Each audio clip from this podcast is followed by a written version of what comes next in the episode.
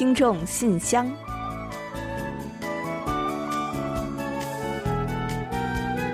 分享最新动态，聆听您的心声。听众朋友们好，我是李璐，欢迎您收听全新一期的《听众信箱》节目。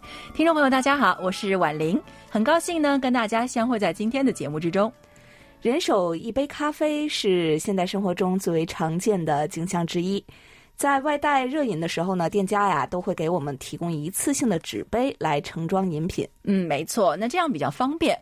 但是啊，由此呢也产生了大量的垃圾，非常的不环保，而且呢对身体也不好。嗯，对的。那有研究就显示啊，一次性纸杯在盛装热饮之后呢，表面的涂层会释放大量的纳米塑料碎片。嗯，到底有多大量呢？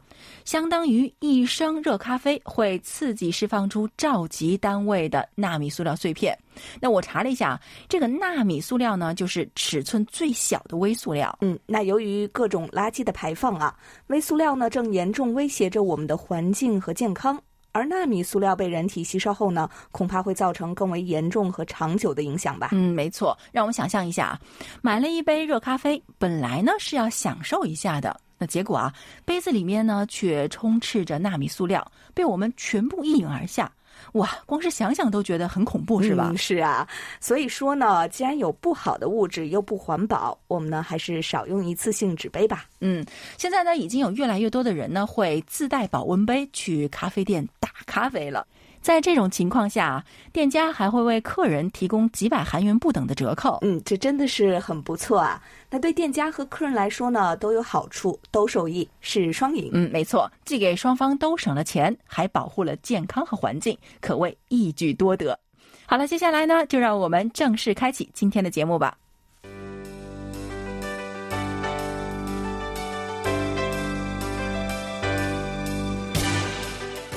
听众朋友，欢迎来到今天节目的第一个环节——韩广动态。那去年我们播出了韩广有声故事书节目，介绍了韩国的传统童话故事，受到了广大听众朋友们的喜爱。嗯，没错，我记得有好多听友都写信来告诉我们非常喜欢这个节目，是吧？是。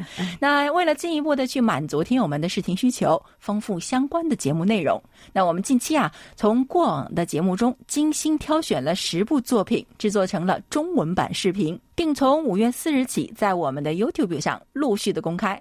我们呢会在每个周三公开一部最新的视频，请听友们呢在 YouTube 上进入 KBS World Radio 频道，就可以看到精彩的故事影像了。相关的视频呢配有中文字幕和中文解说，欢迎广大听友多多的点击观看。嗯，好的。那么最新动态呢就先介绍到这里，下面呢我们就准备进入来信选读，分享一下听友们的来信。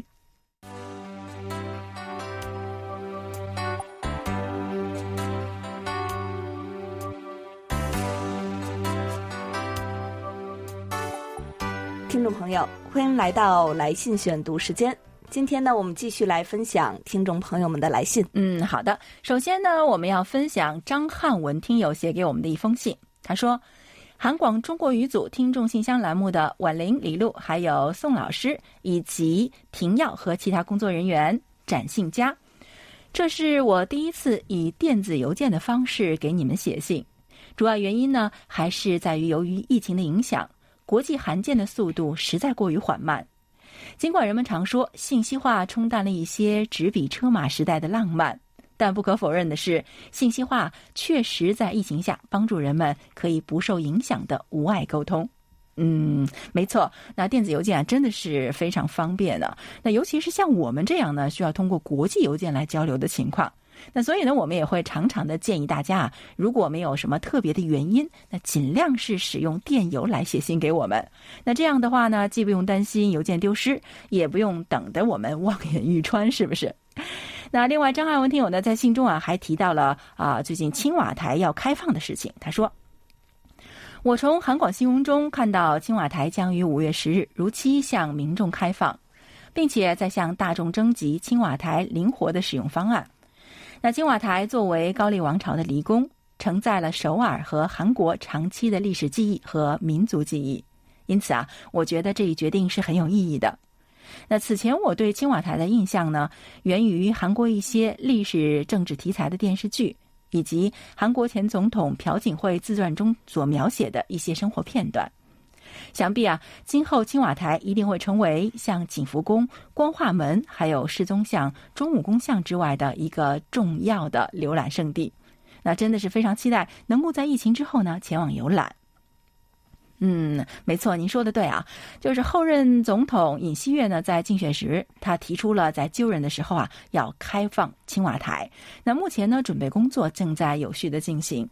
韩国民众呢，已经从四月二十七日开始，通过网络平台的应用程序预约参观了。哎呀，不知道谁是那个预约成功的幸运儿啊！啊，在这里呢，我们要先羡慕一把。那等疫情过后呢，也欢迎各位听友一定来看看哦。张汉文听友呢在信中呢还说，最近我在闲暇之余阅读了李朝小学家金万仲所著的小说《九云梦》，我用了大约两天的时间读完了整本小说，哇，好厉害哦，两天就读完了。那据说啊，这部小说是当时遭到流配的金万仲为了在故乡的母亲排忧解思、免其无聊而写的。作为一部传奇类的小说，金万仲在其中探讨了人生的问题。又将儒教的伦理思想和道德思想、佛教思想、道教思想巧妙地融合在了一起，某种程度上呢，突破了传统的艳情类传奇小说叙述才子佳人风流韵事这一固定的框架。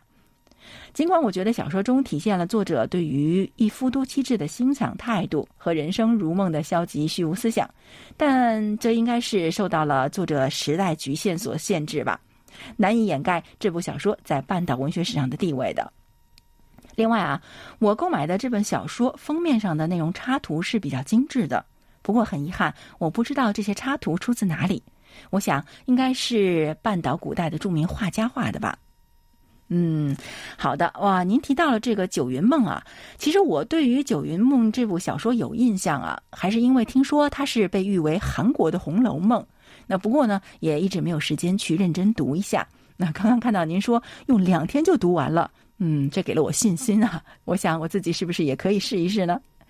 那至于您提到的那个封面呢？那我们认真负责的这个信件负责人廷耀已经写信回复你了。那是一扇屏风，那个名字就叫做《九云梦图》。嗯，这个名字好像并不意外哦。另外还有就是张汉文听友呢，在信中啊，对我们的漫画国乐节目大加赞赏。那尤其是春香歌那一期，还对这档节目的撰稿、主播和制作人表示了感谢，点了一个非常大的赞。那让我们所有人呢都觉得干劲儿十足的。今后啊，一定会继续为大家带来更多更好的节目。好的，另外呢，我们还要感谢您对我们的祝福，在这里呢，也祝您身体健康，阖家欢乐。好的，非常的感谢张汉文听友。接下来呢，我来分享一下黑龙江王永志听友的一封来信。他说：“尊敬的韩国国际广播电台中文广播全体工作人员，你们好，我是王永志，来自中国黑龙江的听众。我用电子邮件给柜台写信及收听报告，这也是来自一名新听友的宝贵资料。收听广播的时间更方便我们的生活，一般我都是利用周末或寒暑假，经常收听中短波广播。”与国际电台的互动，加强了与世界各国人民的团结和友谊，为维护世界和平、促进全球传媒事业发展做出不懈的努力。有了听众信箱节目对听友的关心和支持，满足了听友们的需求，使节目成为中韩两国人民以及世界各国人民与韩国的纽带。随着时代的变化，除了传统写信以外，现在的互联网、社交网、手机。电脑、软件等改变了我们获取信息和相互联系的方式，但收听广播也将永远有它无可替代的乐趣。今后我会继续关注韩国国际广播电台，期待再次相会。祝各位身体健康，工作顺利。祝愿中韩两国人民和平的明天更加美好。祝福五一劳动节及五四青年节节日快乐。好的，非常的感谢王永志听友对我们节目的厚爱与祝福啊。呃，从您提供的信息来看呢，感觉您应该是我们的一名同行，能够和您进行交流呢，也是我们的一份荣幸。那就像您所说的，希望韩中民众间的友谊伴随着我们的互动，能够取得进一步的发展。也在这里呢，要特别感谢您用心的收听节目，并为我们提供各项反馈。虽然时代在发展，科技日新月异，但依然呢，有像您一样的广播爱好者陪伴着我们的广播一同前行。您说呢？听广播的乐趣是无可替代的，对此呀，我们也是深深的认同。那有了多元化的视听服务，我们的生活也才会更加的丰富。期待着今后呢，您能同我们做更多的交流。也再次谢谢您对本台的关注和支持。好的，非常感谢王永志听友的认同和鼓励啊！卢焕丽听友呢，从北京为我们写来了一封信，他说：“李璐、婉玲以及韩广的中文组全体导播，你们好。”今天是四月二十七日，我刚刚做完核酸，今天早上还给小区发了一百五十份蔬菜包。目前我住的小区停收快递了，每五天会向居民们发一份蔬菜包。这个蔬菜包啊是免费的，有七种蔬菜、两份水果，还有十斤大米、两斤肉。另外呢还可以代送药品的。目前小区呢处于封闭中，每天大家都很紧张。不过我相信这波疫情很快会过去的，北京加油啊！嗯，好的。那最近呢，我们也关注到了中国北京疫情反复的事情。那马上呢就想到卢焕丽听友呢，应该又开始在小区里做志愿服务了吧？看了您的信啊，我们就想啊，果然是这样。不过还是之前我们说过的啊，希望您能够在做志愿者的同时呢，也一定要多多照顾自己，不要太辛苦了。那我们也在这里呢，为您和北京加油！相信这波疫情很快就会过去的。卢焕丽听友还在信中提到了我们的老朋友刘日普听友最近的情况。他说啊，刚刚内蒙古满洲里刘日普听友给我打电话来，告知满洲里的疫情也比较严重，学校停课了。他的孙子目前居家学习，不过他在满洲里仍然每天坚持听韩广的节目，使用的是短波六零六五。效果还不错。上周韩国解除了保持社交距离的措施，人们开始已经慢慢恢复了日常生活了吧？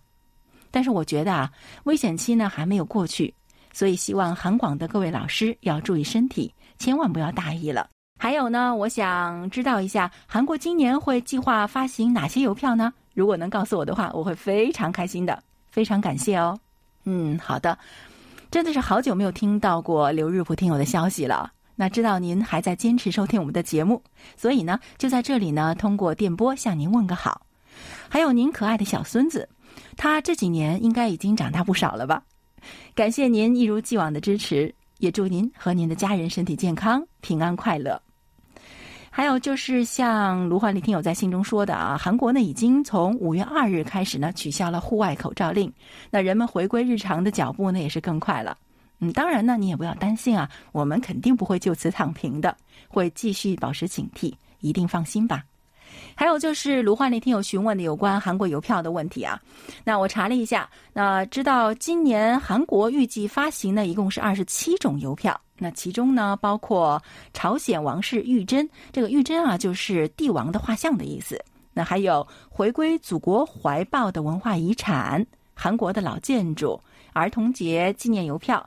以及灭种危机动物、近代的雕塑家，还有为大韩独立献身的外国人、民族游戏，还有韩国戏剧人等等。不过，我觉得啊，最值得瞩目的呢，应该就是尹锡悦总统的就任纪念邮票了。那韩国邮政事业本部呢，每次在总统就任的时候啊，都会制作发行纪念邮票的。这一次呢，将发行两万本的纪念邮票册，还有三百万张纪念邮票。以及五十万张小型张邮票。那前两天啊，我看到已经这个公布了邮票的设计方案。那如果您觉得很好奇的话呢，可以上网去查查看哦。那另外，上次啊，您写信来说想点播歌曲，那我们今天呢会在节目中为您安排的，希望您和朋友们会喜欢。好的，谢谢卢焕丽听友，在此呢也祝愿卢焕丽听友还有所有出现疫情地区的听众朋友们都能够平安健康。另外呢，近期啊，我们有多位新听友给我们发来了收听报告，其中呢还有不少的留言，所以啊，我们一起来介绍一下。首先呢是陕西的靳浩然听友呢为我们记录了详细的收听情况，并且留言说，通过收听韩国国际广播电台的节目，我了解了很多与韩国时政与生活有关的信息，在此向韩国国际广播电台中文组全体工作人员和主持人表示感谢。另外呢，来自安徽的张甘霖听友为我们反馈了音频和文字版的收听效果，还留言告诉我们说啊，这是我第一次收听韩国国际广播电台普通话广播。通过收听广播，我了解到韩国四一九革命、烛光革命的历史。在之前曾经看过韩剧《第五共和国》以及其他一些电影，对于光州事件民众反对全斗焕专制有所耳闻。但是通过柜台广播才了解到，韩国民主主义的发展起始于更早，正是前人的不懈努力带来了现在的韩国的发展。好的，谢谢两位听友为我们反馈详细的收听情况，并且呢留言介绍了自己以及收听我们节目的一些感想。那希望今后呢能够在节目中更多的看到两位的身影。此外呢，还要在这里特别感谢一下山东的丁娇娇听友，通过您发来的照片啊，我们得知呢您特意在家中设置了长天线来收听我们的节目，为我们反馈收听效果。这样我们呢，还有我们的听众来信负责人廷耀呢，都感到是特别的感动啊！非常感谢您对监听工作的认真和对我们节目的大力支持与热爱。此外呢，我们还收到了北京忠实听友李亚军的收听报告，并且有视频版的反馈。还有呢，安徽省的无线电爱好者陆广东听友也发来了收听报告，并且呢，随信发送了音频的反馈。陆广东听友呢，还留言说。从暑假开始，可能就没有充裕的时间来收听柜台广播了，因为明年我要参加高考。祝愿 KBS 中国语组的各位工作人员身体健康，同时也祝 KBS 中国语节目越办越好。好的，我们在这里呢，也祝愿陆广东听友高考备考一切顺利，期待着明年呀，你能金榜题名，给我们带来好消息，并且呢，再与我们重聚。同时呢，在这里也要感谢所有发来收听报告的听众朋友们，谢谢大家对我台工作的支持。我们呢也会尽快为各位发送收听证明卡等资料，以表感谢，供大家珍藏。好的，热烈欢迎各位新听友。还有一位署名山西听友的听众呢，最近发来几封小短信。那其中一封啊是这么写的，他说：“近几天我又看了几部韩国影片，分别是《后宫》《帝王之妾》。”《美人图》和《方子传》，没想到韩国的古装片这么好看，古代的韩服也非常美。看到古代的韩国大量使用汉字，影片中还经常提到孟子、管仲等中国的古代人物。看来韩中两国的友谊真的是源远流长啊！上次节目主持人回答了我的问题，我知道了世宗大王发明了韩文，于是我在网上查找了关于世宗大王的信息。知道了，他原来是中国明朝正统年间的韩国君主，是一位伟大的帝王，类似中国古代的尧舜和唐宗宋祖一样的伟大。尤其是他发明了韩文，真的是太令人敬佩了。哇，那看来这位山西听友呢，也对韩国文化非常感兴趣啊。他后来呢，很快又来了一封邮件，说：“我又看了几部古装韩剧，里边有太后垂帘听政的剧情。”感觉好像和清朝的慈禧很相似，不知道这是在历史上真的发生过的事情吗？还有，在古装剧中呢，经常出现一种和古筝很像的乐器，但并不是放在桌子上弹奏，而是放在自己的腿上弹，不知道是什么乐器呢？好的，这位山西听友呢，如果您已经确认过自己的信箱，一定已经收到了我们的信件负责人廷耀的回复。朝鲜历史上首位垂帘听政的女性呢是真义王后，而像您说的那种像古筝一样放在腿上弹的乐器呢，很可能就是韩国的传统乐器伽耶琴或者是玄鹤琴。哎，李璐啊，哎，我觉得又到了插播表扬稿的时候了，对不对？必须再次给我们认真负责的听友点个赞，总是非常及时的给听友们回复，帮助大家解决问题，是吧？嗯，没错，真的是非常有工作热情的一位小伙子。嗯，是啊，我觉得好像表扬听友都快成了咱们节目的固定小栏目了。没错。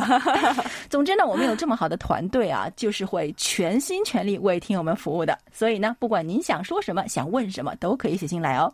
好了，我们再次感谢这位署名山西听友的朋友的来信，期待您的下一封来信哦。好的，感谢这位来自山西的朋友。那最后呢，我也再来回复一位听友的简短问题，是来自广东省的刘旭辉听友。他的问题是啊，请问韩国会过劳动节吗？是怎样过的呢？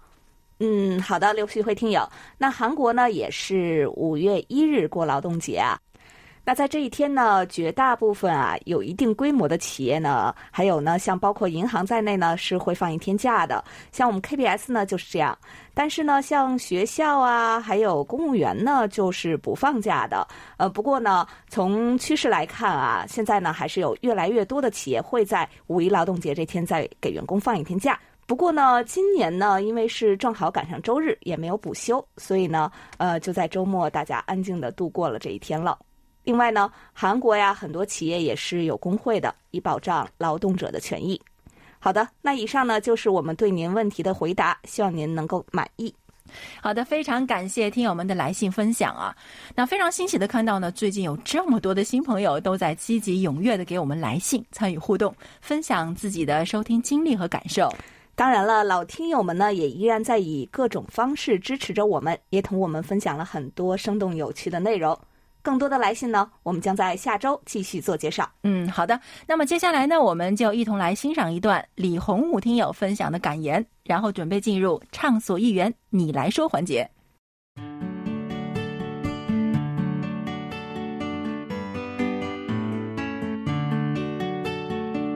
人生充满变数，定力如何直接影响到人生的走向？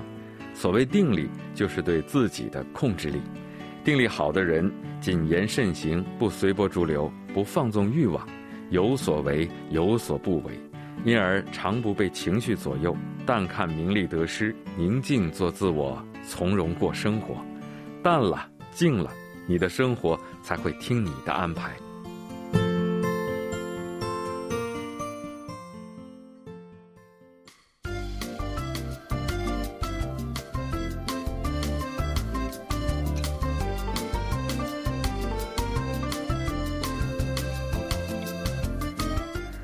大家来到畅所欲言，你来说环节。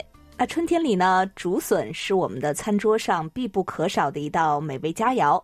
所以啊，今天我们要分享梅林听友提供的一篇有关竹笋赏味的美文。随着天气转暖，漫山的翠竹郁郁葱葱，苦笋正陆陆续续破土而出。苦笋生长周期短，只有二十多天的笋季。连日来，不少市民来到竹林。趁着笋季挖苦笋，品尝苦笋独特的苦味和清香。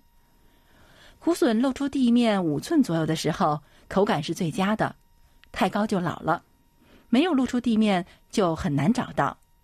挖笋可是个技术活，挖笋时要在距离竹笋根部三厘米处切断，不能将连接竹笋的竹边根切断，否则竹子容易死亡。这段时间的竹笋是最好吃的。又甜又嫩，拿回家煮个肉片汤，或者是炒盘菜都很不错。苦笋的吃法有很多，炒、煮、炖皆可。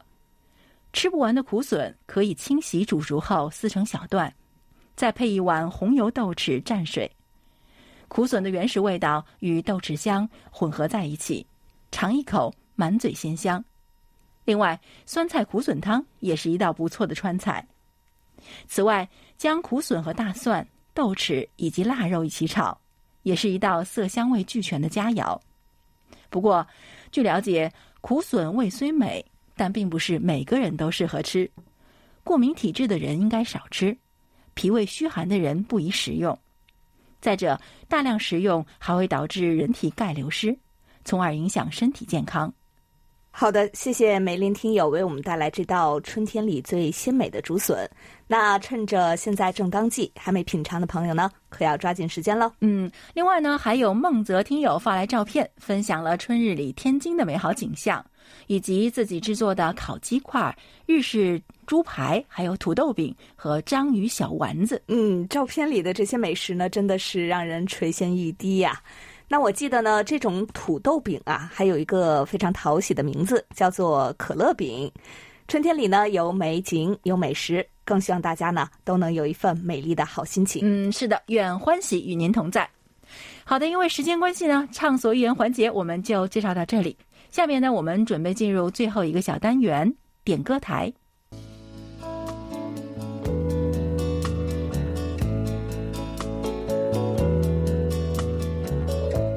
节目最后是点歌台栏目。那刚刚呢，我们在介绍来信的时候也提到说，卢焕丽听友呢有一个点歌心愿，希望点播一首好听的歌曲送给好友王丽、赵连贵、楚昌荣、赵亚东、单金海、薛飞、维维、李雪、陆达成、韩宇波、李明。祝大家工作顺利，万事如意。嗯，好的，非常感谢卢焕林听友点歌啊。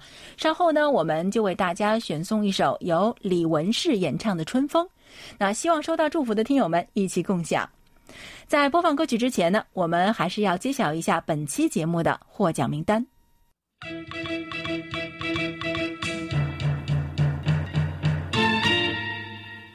本期节目的奖品，我们分别送给李洪武听友和丁娇娇听友。另外呢，还有几份奖品呢，我们要送给李亚军、张甘霖、陆广东听友。